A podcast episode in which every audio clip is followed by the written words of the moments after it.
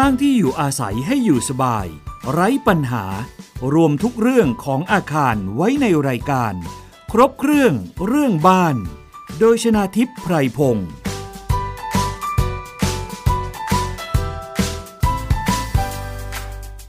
สวัสดีค่ะ คุณผู้ฟังคะต้อนรับเข้าสู่รายการครบเครื่องเรื่องบ้านนะคะ ทางไทย PBS Podcast ค่ะ สามารถรับฟังผ่านไทย PBS Podcast ได้ทั้งเว็บไซต์แล้วก็แอปพลิเคชันนะคะ ซึ่งวันนี้ค่ะเราจะมาพูดคุยเกี่ยวกับเรื่องของน้ำท่วมบ้านกันอีกครั้งหนึ่งค่ะ คุณผู้ฟัง หน้าฝนทีไรนะคะ หลีกหนีไม่พ้น กับการที่เกิดฝนตกหนัก โดยเฉพาะในช่วงที่มีมรสุมหรือพายุเข้านะคะ ซึ่งประเทศไทยของเราเนี่ยก็มีเกือบทุกปีเลยทีเดียวค่ะ อย่างในปี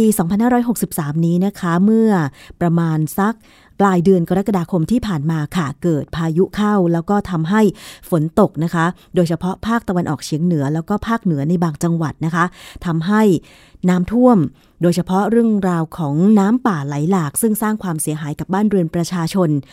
ในหลายพื้นที่นะคะ อย่างเช่นที่จังหวัดเลยนะคะ จังหวัดลำปาง แพร่น่านนะคะ จังหวัดลำพูน จังหวัดเชียงรายทำให้ประชาชนเนี่ย เดือดร้อนกันไปทั่วหน้าเลยทีเดียวนะคะ จากภาพที่ทางทีมข่าวของไทย PBS เอง หรือว่าหลาย ๆ คนได้ ติดตามเนี่ยก็คงจะพอเห็นนะคะว่า ไม่ว่าจะเป็นบ้าน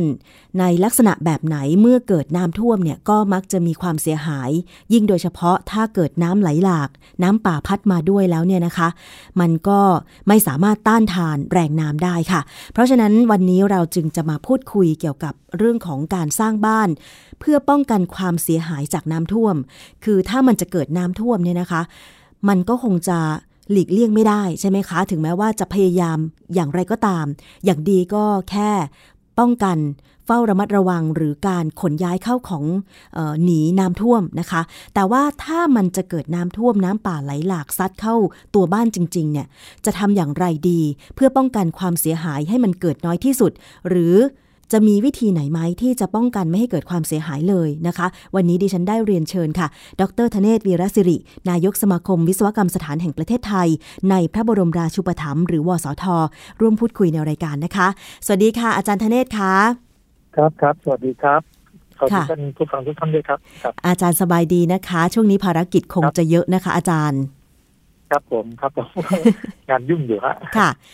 จากเหตุการณ์น้ำท่วมในปีนี้เนี่ยนะคะ ก็เห็นว่าทางวิศวกรรมสถานเองก็มีการรับบริจาคสิ่งของเพื่อนำไปบริจาคให้ประชาชนที่เข้าของเสียหายจากการถูกน้ำท่วมด้วยใช่ไหมคะอาจารย์ใช่ครับใช่ครับก็เป็นช่วยเป็นสอง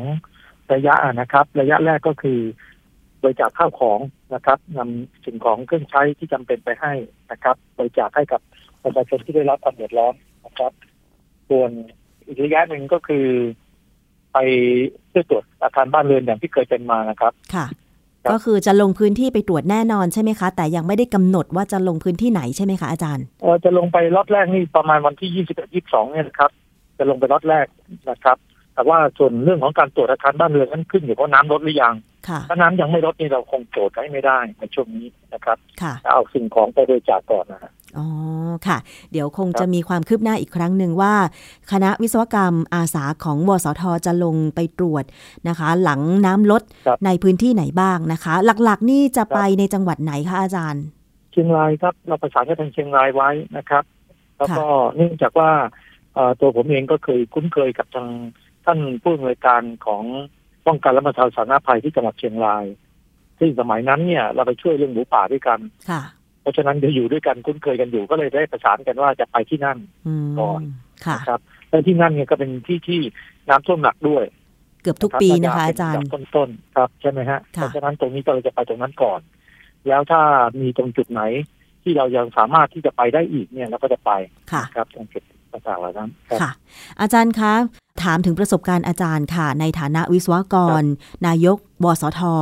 รวมถึงการทำงานที่ผ่านมาเนี่ยค่ะ ความรุนแรงของน้ำท่วมมันมากขึ้นทุกปีไหมคะ ความรุนแรงขึ้นอยู่กับปริมาณน้ำฝนและความลาดชันของบริเวณที่หมู่บ้านนั้นตั้งอยู่เพราะฉะนั้นความรุนแรงเนี่ยตอบได้ยากมากนะครับ ถ้ามีฝนตกมากๆ แล้วมีความลาดชันสูง เป็นที่เข้าใจได้เลยว่าแรงของน้ำที่ไหลเชี่ยวกราดจะมีมากนะครับในช่วงนั้นแน่นอน เพราะฉะนั้นในแต่ละที่ก็จะมีความแตกต่างกัน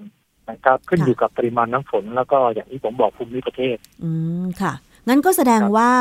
เอ่อเรื่องภูมิประเทศการตั้งถิ่นฐานสร้างบ้านเรือนเป็นส่วนสำคัญที่จะทำให้เราเสี่ยงกับการเกิดเอ่อน้ำท่วมแรงใช่ไหมปะทคะอาจารย์ของน้ำใช่ครับ ใช่ครับแรงประทะของน้ำและที่สำคัญหลังจากน้ำอ่าฝนผ่านไปนะครับ ต้องระวังเรื่องดินโคลนถล่มด้วย เนื่องจากว่าดิน ที่ชุ่มน้ำมีโอกาสเคลื่อนไหลได้โดยง่ายนะครับ โดยเฉพาะบริเวณที่อยู่อ่าริมเชิงเขานะครับริมแม่น้ำลำคลอง พวกนี้จะมีโอกาสที่จะเลื่อนไหลได้ โดยเฉพาะจังหวัดน่านที่เราได้ยินกันบ่อยๆใช่ไหมครับมาจากเชียงรายก็มีเรื่องของดิน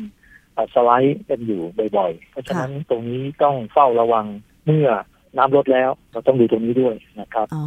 ค่ะหลังอาจากจารย์น้ำลดแล้วเนี่ยคงต้องมีการตรวจเรื่องพวกนี้เอ่อ ในรายละเอียดเพิ่มมากขึ้นนะครับค่ะ อาจารย์จะมีข้อแนะนำอะไรบ้างคะเผื่อว่าจะมองหาพื้นที่เพื่อสร้างบ้านนะคะ อาจารย์ว่าเราจะป้องกันความเสี่ยงลดนะโอกาสในการเกิดน้ำท่วมหรือน้ำไหลหลากท่วมบ้านอย่างเงี้ยค่ะ อาจารย์ ปกติเนี่ยการตั้งถิ่นฐานบริเวณเชิงเขา หรือบริเวณริมแม่น้ำลำคลองเป็นเรื่องที่เราต้องเรียนว่ามันเป็นจุดเสี่ยงนะครับค่ะต้องบอกตรงๆว่ามันเป็นจุดเสี่ยง มีโอกาสที่ขณะฝนตกน้ำจะไหลพัดพาก็มีมาก เพราะฉะนั้นการตั้งถิ่นฐานในลักษณะแบบนี้นะครับ โดยเฉพาะถ้าเป็นดินไม่ใช่หินนะครับ เป็นดินปนทราย โอกาสที่น้ำจะพัดพาทำให้ดินปนทรายเลื่อนไหลมีมาก เมื่อเราเห็นสภาพแบบเนี้ยเราควรหลีกเลี่ยงไปหาในที่ราบดีกว่าค่ะซึ่งแน่นอนครับก็เป็นเรื่องยากถ้าพูดถึงแบบนี้นะครับ เพราะว่าชาวบ้านที่อยู่ตามอ่าเชิงเขาท้อถิ่นที่มี ภูเขาอย่างเนี้ยค่ะโอกาสที่จะเอ่อเลือกพื้นที่ก็ค่อนข้างยากไปอยู่ในที่ต่ำอย่างเดียวก็ไม่ได้ น้ำก็ชุ่มอยู่ดี น้ำก็ไหลผ่านอยู่ดี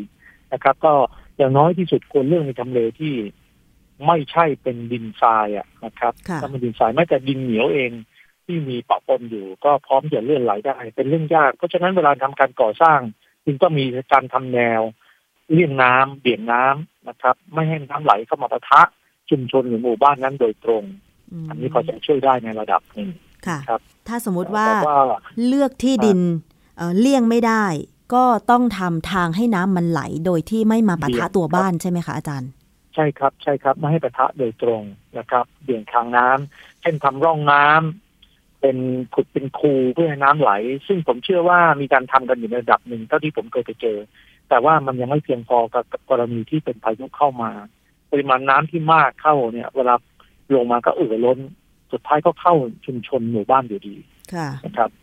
เพราะฉะนั้นจุดเสี่ยงมันมีอยู่เยอะนะครับในตรงจุดเหล่านี้ค่ะรับนอกจากเชิงเขาอาจารย์ พื้นที่ลุ่มต่ำอย่างดิฉันเห็นคลิปเอ่อล่าสุดนี้ที่น้ำท่วมที่บ้านสูบ จังหวัดเลยอะค่ะอาจารย์ แบบนั้นเนี่ยครับถือว่าเป็นพื้นที่ลุ่มต่ำไหมคะ เพราะว่าระดับน้ำที่ไหลมาเนี่ย นอกจากจะเร็วแรงแล้วเนี่ยนะคะ มันท่วมบ้านจนเกือบจะมิดชั้นหนึ่งอย่างเงี้ยค่ะ อาจารย์อ่าเป็นนอกจากเป็นที่ลุ่มต่ำแล้วก็ยังมีความลาดชันในระดับหนึ่งด้วย ไม่ใช่จะบอกว่าลุ่มต่ำแล้วเป็นราบอืความหมายก็คืออยู่ในที่ที่แหล่งน้ำอาจจะพัดมารวมกันณจุดจุดๆนั้น แล้วก็ยังมีความลาดชันอยู่น้ำจึงยังไหลแรงอยู่ค่ะนะครับ แล้วก็ที่สำคัญก็คือ ไม่มีตัวปะทะกับน้ำเลยค่ะ เพราะฉะนั้นตรงนั้นแน่นอนนะครับเพราะนอกจากไหลแรงแล้วก็ยังท่วมสูงด้วย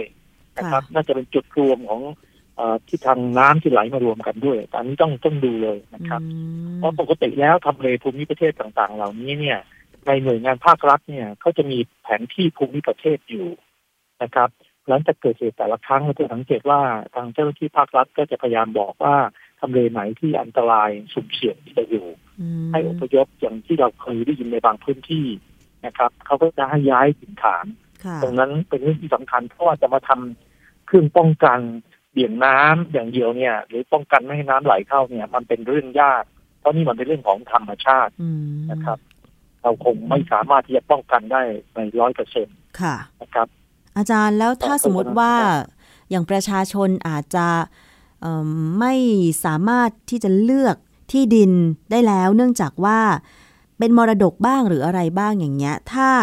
ความสามารถในการที่จะป้องกันความเสี่ยงในอนาคต เช่น จะต้องทำทางน้ำเลี่ยงไม่ให้ปะทะตัวบ้านหรืออะไรอย่างเงี้ย จะมีหน่วยงานไหนที่พอจะช่วยชาวบ้านได้ไหมคะอาจารย์ เออหน่วยงานภาครัฐที่เรามักจะคุ้นเคยกันก็คือกรมชลประทานอย่างเงี้ยนะครับ อาจจะเป็นอาจจะต้องไปพูดถึงกรมทรัพยากรธรณีด้วย ในกรณีที่เกี่ยวกับทำเลที่ตั้งค่ะอันเนี้ยอาจจะอาจจะต้องลองคุยกับเขาดู ส่วนใหญ่เราก็จะทราบเกี่ยวกับทรัพยากรน้ำเอ่ออย่างเงี้ยนะครับเราลองคุยกับเขาดู อันนี้หรือศึกษาในเว็บไซต์ของเขาก็จะพอได้ข้อมูลในเรื่องนี้ ที่สำคัญคือเราควรศึกษาเพราะเราเกิดทุกปีนะครับทั้งทั้งน้ำท่วมน้ำแล้งเราเจอทุกปี ทุกปีพอพายุมาอ่าวพอพออ่า ต้นปีเอาทางใต้อย่างเงี้ยนะครับพอค่ะพอกลางกลางๆปีเอาทางภาคอีสานภาคเหนืออย่างเงี้ยเราจะพบอย่างนี้ทุกปี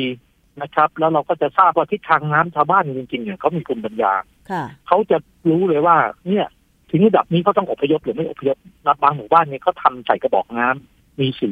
เท่าที่ผมได้ฟังจากอาจารย์ท่านหนึ่งเล่าให้ฟังนะครับค่ะมีขีดสีไว้ด้วยอืมสีเหลืองสีแดงอะไรอย่างเงี้ยนะครับพอถึงสีเหลืองตั้งต้องเตรียมตัวนะสีแดงอพยพทันทีอะไรอย่างเงี้ยก็จะมีค่ะนะครับเอ่อ บ่งบอกว่าระดับน้ำที่ขึ้นจากในแม่น้ำลำคลองเนี่ยขึ้นมาถึงขนาดเนี้ยแสดงว่าไม่ไหวแล้วเริ่มต้านไม่อยู่แล้วนะครับ การที่จะไปทำฝายทำอะไรพวกนี้เนี่ย คงจะต้องปรึกษากับทางหน่วยงานที่เกี่ยวข้องเช่นกรมกรมชลประทานอย่างนี้เป็นต้นค่ะนะครับลองลองคุยกับทางเจ้าหน้าที่ภาครัฐเหล่าเหล่านี้ดูนะครับอืมค่ะทางวิศวกรรมสถานในประเทศไทยที่เราลงพื้นที่แต่ละครั้งเราเข้าไปดูเนี่ยเราก็พบพบปัญหาที่เกิดขึ้น แต่เรามักจะไปตรงปลายเหตุเมื่อเร็วๆนี้เนี่ยเมื่อเมื่อเมื่อไม่กี่วันนี้เอง แล้วก็มีการประชุมกันว่ามีส่วนไหนบ้างไหมที่เรายังพอที่จะ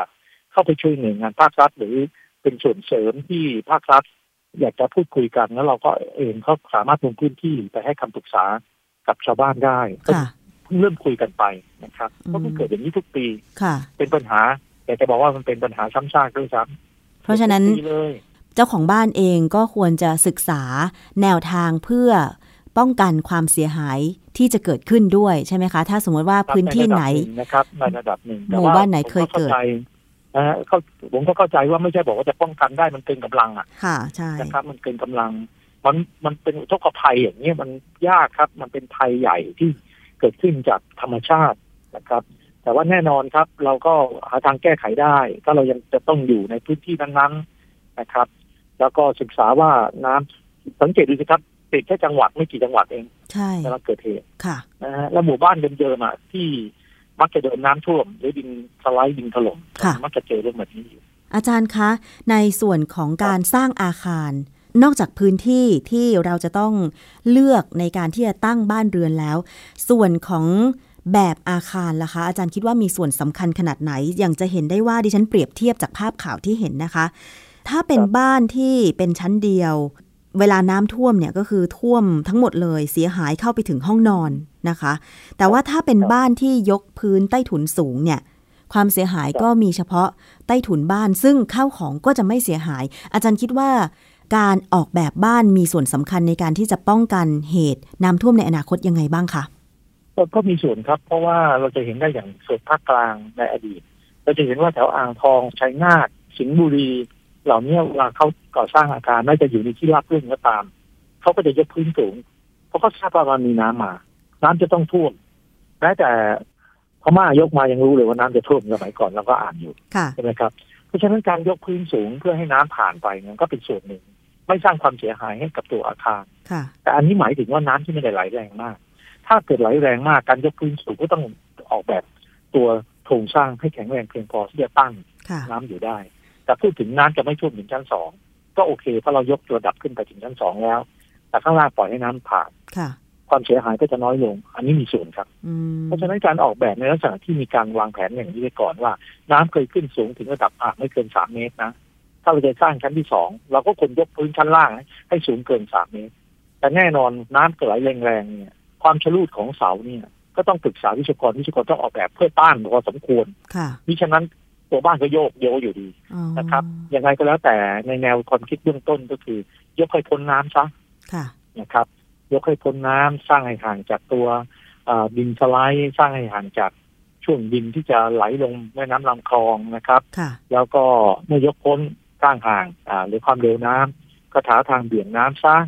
นะครับ หรือสร้างความเอ่อแข็งแรงเพิ่มความแข็งแรงให้กับตัวเสาของอาคารค่ะนะครับ เช่นใช้วิธีค้ำยันนะครับ ที่เขาเรียกว่าเบรซิ่งค้ำยันช่วยไว้ ตัวอาคารก็จะได้ไม่เสียรูปทรงค่ะพอน้ำลดเราก็ยังใช้งานอ่าได้ตามปกติอืมอย่างนี้เป็นต้นนะครับ อันนี้ก็เป็นเป็นเป็นแนวทางทางด้านวิศวกรรมแหละครับที่ค่ะช่วยได้นะครับอาจารย์แต่ว่าบ้านเรือนประชาชนในแถบชนบทนะคะบางที อาจจะไม่ได้ถูกออกแบบโดยวิศวกรหรือสถาปนิกอะไรอย่างเงี้ยค่ะ อาจจะมีช่างผู้รับเหมา อาจจะมีความชำนาญในเฉพาะพื้นที่หรืออะไรอย่างเงี้ยนะคะ อาจารย์จะมีข้อแนะนำยังไงคะครับอย่างน้อยที่สุดเนี่ยเรายังสามารถบอกเขาได้ว่า เราต้องการบ้านที่มีความสูงขนาดไหนค่ะ ผมเชื่อว่าช่างเองก็พอทราบอย่างนั้นก็จะสามารถสร้างในระดับที่เอ่อต้องการได้ แต่สิ่งที่ต้องต้องให้ความรู้กับช่างชาวบ้านก็คือว่า ไม่ใช่เราเคยใช้เสาหน้าตัดอยู่15เซนคูณ15เซนหน้าตัดนะครับค่ะเราก็พอพอยกพื้นสูงขึ้นไป3เมตรกว่าแล้ว เราก็ยังใช้เสา 15คูณเซนคูณ15เซนอยู่เนี่ยอย่างเงี้ยมันจะลูกเกินอืมกลายเป็นเสาเนี่ยไม่แข็งแรงค่ะโดนน้ำพัดนิดเดียวก็เซแล้วค่ะเพราะฉะนั้นตรงนี้ต้องให้ความรู้ ต้องให้ความรู้พื้นฐานตรงนี้ค่ะกับช่างชาวบ้าน หรือแม้แต่ชาวบ้านเองนั่นแหละค่ะต้องมีความรู้ในเรื่องนี้ด้วยล่ะอ๋อนะครับค่ะ อาจารย์หน้าตัดเสก็ต้องหันไปยังไงฮะ15เซนติเมตรคูณ15เซนติเมตรมันก็ขนาดไม่ใหญ่มากมันก็เล็กนิดไม่เดีใหยญ่วนะมาก แต่ว่าบ้านโดยทั่วไปชั้นเดียวก็ใช้กันนะอ๋อเหรอคะอ่าแต่ว่า ความเข้าใจของช่างชาวบ้านเนี่ย ยังจะเข้าใจว่าเมื่อยกเอ่อขึ้นไปชั้นหนึ่งคิดว่ายังจะใช้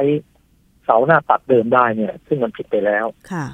หน้าตัดอย่างนั้นมันชะลูดแล้วมันใช้ไม่ได้นะครับมันต้องใหญ่กว่าเดิมค่ะ อันนี้อาจารย์เน้นว่าต้องใหญ่กว่าเดิมในทางวิศวกรรมนี่คำนวณยังไงคะว่าความสูงเท่านี้ควรจะเป็นหน้าตัดเท่าไหร่อะค่ะ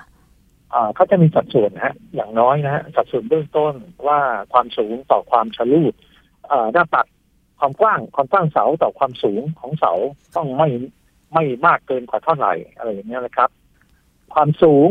หารด้วยความกว้างอย่างเงี้ย ต้องไม่มากกว่าสิบห้าอะไรอย่างนี้เป็นต้นนะครับค่ะเมื่อหารกันแล้วอะไรสิบห้าหารกันแล้วมันไม่มีหน่วย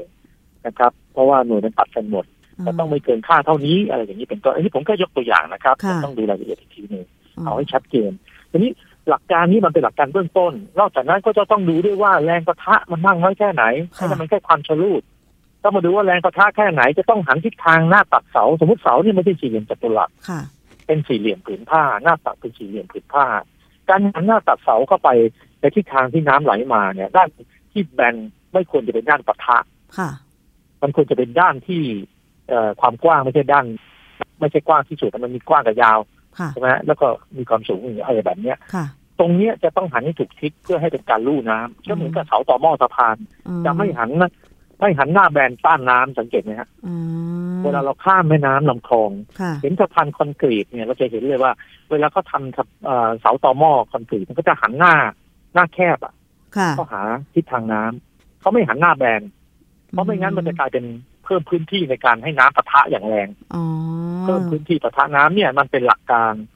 รูปรูปทรงรูปทรงก็เกี่ยว เขาก็จะทำเป็นไม่ใช่สี่เหลี่ยมค่ะแต่อย่างต่อหม้อสะพานเราจะเห็นว่าเขาจะทำเป็นลักษณะคล้ายๆวงรีอ๋อ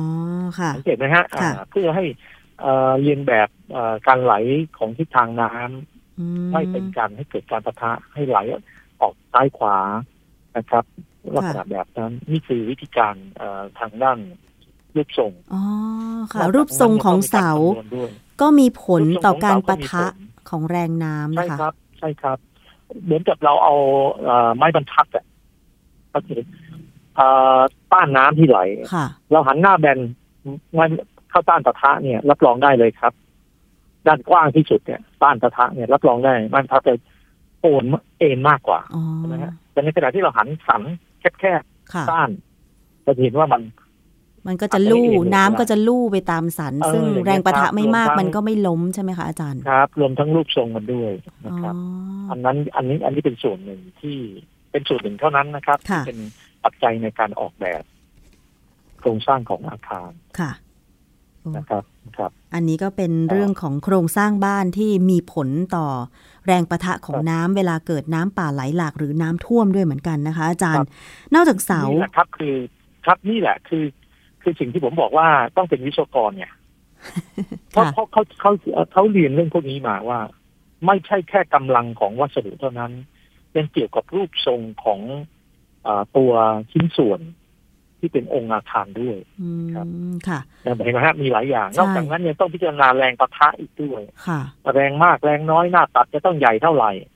จะต้องพิจารณาว่าฐานรากเอ่อ สามารถรองรับได้ไหมกับอาคารสองชั้นสามชั้นพื้นดินอย่างนั้นจะต้องทำฐานรากประเภทใดค่ะต้องมีเสาเข็มหรือไม่อย่างเงี้ยฮะ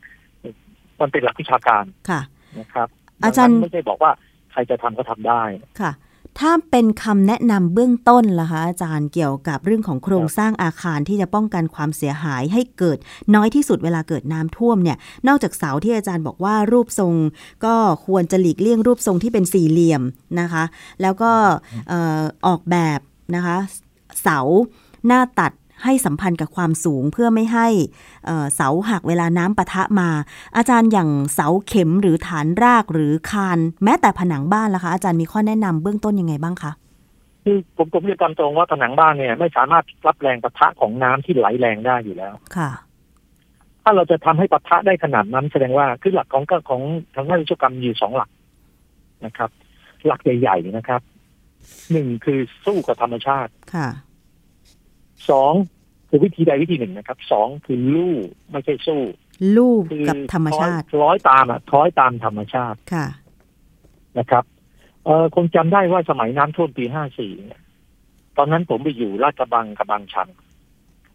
อ่า ถ้าคุณนั้นยังจำได้ว่า ผมเนี่ยเสนอไอเดียว่าว่าเปิดให้น้ำเนี่ยปะทะค่ะในระดับหนึ่งยอมให้น้ำท่วม อืมดีกว่าที่จะปล่อยว่าพยายามกั้น ทั้งโรงงานทั้งนิคมอุตสาหกรรมหรือหรือหรือหมู่บ้านต่าง ๆ เนี่ย ให้ข้างในแห้งข้างนอกน้ำจะท่วมกี่เมตรช่างมันอืมแต่อย่างเนี้ยเป็นการฝืนธรรมชาติค่ะ แล้วท้ายที่สุดเราก็สู้น้ำไม่ได้ น้ำไม่ขึ้นจากข้างบน น้ำก็รอดตายค่ะถูกไหมฮะใช่นั่นขนาดน้ำไม่ได้ไหลแรงแบบประเภทที่ที่ เอ่อเหมือนน้ำป่าไหลหลากเลยอ๋อน้ำป่าไหลหลากนั่นยิ่งหนักเลยค่ะเพราะฉะนั้นการที่เราจะบอกว่าเราจะทำกำแพงบ้านเพื่อต้านน้ำเนี่ยขอโทษนะครับ ถ้าเป็นผม ผมจะขอบอกเลยว่าไม่ควรทำอย่างยิ่งค่ะถ้าทำทางเบี่ยงน้ำที่เป็นกำแพงล้อมหมู่บ้าน ถ้าจำเป็นจะทำก็ทำแต่ไม่ใช่กำแพงผนังบ้านหรือรั้วบ้านมาต้านไม่อยู่แน่นอนค่ะ นะครับ มันเป็นการรับรับรับแรงปะทะเท่ากับเราประกังสู้กับธรรมชาติอืมถ้าเป็นไปได้เรายกพื้นสูงแล้วปล่อยให้น้ำไหลผ่านใต้บ้าน ผมก็ยังมีความเป็นไปได้อย่างเนี้ยคือ อันที่สองคือคอยตามธรรมชาติอืมและอะไรก็ตามที่เรามองเห็นไม่ว่าจะเสาหรือฐานรากอะไรก็ตามที่มันจะเกิดการกัดเซาะเราพยายามทำให้มันออกให้วิศวกรออกแบบในลักษณะที่คอยตามอ๋อให้น้ำเนี่ยผ่านไปค่ะเพราะเข้ามาเร็วเราจะไปออกแรงต้านค่ะเวลาน้ำเนี่ยนะครับ คนมีอะไรนะต้านมัน มันเอ่อขึ้นแล้วมันไม่ใช่ขึ้นอย่างเดียวมันลงใต้ด้วยอ๋อช้อนใต้ด้วย ใช่ใช่นะครับเพราะฉะนั้นแนวทางอันเนี้ยน่าจะเป็นแนวทางที่เราจะอาจจะอ่ามาประยุกต์ใช้นะครับหนึ่งยกพื้นบ้านให้สูงนะครับต้นน้ำสองคือทำทางเบี่ยงน้ำนะครับนอกนอกหมู่บ้านนะครับ อันที่สามก็คืออย่าไปได้คิดที่จะทำอะไรที่เป็นตรงชั้นล่างเพื่อมาคิดจะอ่าต้านแรงดันน้ำถ้าเป็นเสาก็พยายามทำให้มัน หันไปทิศทางเดียวกับที่ทางน้ำให้มากที่สุดเท่าที่จะเป็นไปได้ค่ะนะครับ แล้วก็ออกแบบรูปทรงให้เป็นลักษณะอย่างที่ว่าไม่ปะทะอืมนะครับค่ะอันนั้นอันนั้นเป็นเป็นเป็นพื้นฐานเบื้องต้นที่ผมผมมองว่าน่าจะเป็นไปได้ดีที่สุดค่ะถ้าเราไม่ย้ายถิ่นฐานค่ะ อาจารย์ เพราะว่าอาจารย์ด้วยความนิยมของการสร้างอาคารสร้างบ้านในปัจจุบันด้วยหรือเปล่าที่อาจจะนิยมการออกแบบบ้านที่เป็นชั้นเดียว แล้วก็ พื้นเนี่ยก็คือติดพื้นดินเลย แล้วเวลาเกิดน้ำท่วมดิฉันอย่างเห็นภาพตอนนี้นะคะ ก็คือเออน้ำอาจจะท่วมหนักประมาณหนึ่งไม้บรรทัด แต่ทีนี้มันมีรอยแยกระหว่างพื้นบ้านกับรอยดิน แสดงว่าน้ำมันกัดเซาะใต้พื้นบ้านนะคะ อาจารย์ก็เป็นนั่นนั่นคือดินเพราะผมบอกอย่างเงี้ยผมบอกได้เลยข้างล่างเนี่ยถ้าทำได้ถึงขนาดนี้ กัดเซาะได้ใต้พื้นบ้านได้เนี่ยแสดงว่าเป็นดินปนทรายอืมพอเป็นดินปนทรายปั๊บน้ำเนี่ยไหลผ่านมันพาไม่ทรายไปด้วยทำให้ดินไม่รั่วค่ะทำให้พื้นบ้านแตกค่ะครับ ลักษณะแบบนี้เนี่ย มีโอกาสที่จะเป็นดินปนทรายเพราะฉะนั้นพอกัดเซาะไปเรื่อยท้ายที่สุดนะครับ มันจะม้วนใต้แล้วไปช้อนเอาฐานรากไปด้วยอืมเพราะฉะนั้นบ้านจะถูกพัดพาไปทั้งหลังค่ะ อันนี้ก็นะครับอันตรายเหมือนรับกันกันอ่าอันตรายฮะเรื่องพวกนี้นะครับ แต่น้ำมาแรงๆนี่ยังไงก็แล้วแต่นะครับ ก็เอ่อการที่จะไปต้านเขา มันคือหลักแรกของทางด้านวิศวกรรมใช่ไหมฮะค่ะก็ค่อนข้างยากครับเรียนตามตรงค่ะนะก็ควรจะลู่ไปตามน้ำดีกว่า คล้อยไปตามน้ำดีกว่านะคะอาจารย์คอยธรรมชาติค่ะ ร้อยตามธรรมชาตินะครับดีกว่าค่ะนะฮะวันนี้ต้องขอบพระคุณมากเลยค่ะ ข้อคิดดีๆนะครัคะบในการที่จะสร้างบ้านป้องกันความเสียหายจากน้ำท่วม เราไม่สามารถต้านทานภัยธรรมชาติได้ณปัจจุบันนี้นะคะ อาจารย์ธเนศต้องบอกตามครับตรงครับแต่ว่าเราครับจะอยู่อย่างไรให้มีความปลอดภัยในชีวิตและทรัพย์สิน ท่ามกลางภัยครับธรรมชาติที่เกิดขึ้น อันนี้เป็นสิ่งที่มนุษย์ทุกคนจะต้องเรียนรู้แล้วก็เอ่อช่วยกันในการที่จะ ศึกษาแล้วก็หาทางป้องกันตรงนี้นะคะ อาจารย์ ครับครับครับก็เป็นกำลังใจให้ทุกท่านอย่างหนึ่งครับค่ะว่าผมมีโอกาสไปอย่างเช่นตอนเกิดแผ่นดินไหวไปก็จะแนะนำว่าควรทำยังไงอะไรยังไงนะครับ เพื่อไม่เกิดการโยกคลอนแล้วก็ผนังล้มนะครับทำนองเดียวกันครั้งนี้ถ้าไปนะครับทำยังไงที่เราจะป้องกันในแต่ละหมู่บ้านทำยังไงวิศวกรอาสายินดีเข้าไปให้คำปรึกษาในเรื่องแบบนี้นะครับ ค่ะนะครับ วันนี้วิศวกรต้องอาสาเราไม่ทิ้งพี่น้องประชาชนแน่นอนค่ะครับ วันนี้ก็ต้องขอบพระคุณนะคะ ดรธเนศวีรศิริค่ะ นายกสมาคมวิศวกรรมสถาน แห่งประเทศไทย ในพระบรมราชูปถัมภ์หรือวสทมาก ๆ นะคะ ที่กรุณาร่วมครับรายการครบเครื่องเรื่องบ้านค่ะ เดี๋ยวโอกาสหน้ามีประเด็นอะไรสำคัญสำคัญๆขอเรียนเชิญอาจารย์อีกนะคะ ครับยินดีครับค่ะยินดีครับ ขอบพระคุณค่ะ สวัสดีครับค่ะสวัสดีครับ สวัสดีครับ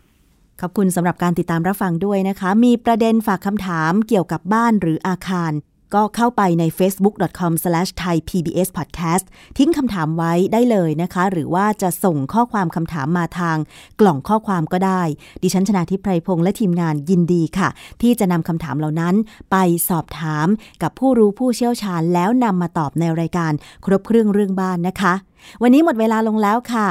ต้องลากันไปก่อน ติดตามกันได้ใหม่ในครั้งหน้า สวัสดีค่ะ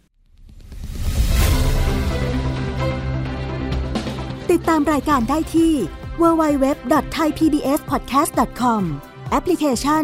Thai PBS Podcast หรือฟังผ่านแอปพลิเคชัน Podcast ของ iOS Google Podcast Android Podbean SoundCloud และ Spotify ติดตามความเคลื่อนไหวของรายการและแสดงความคิดเห็น โดยกดถูกใจที่ facebook.com/thaipbspodcast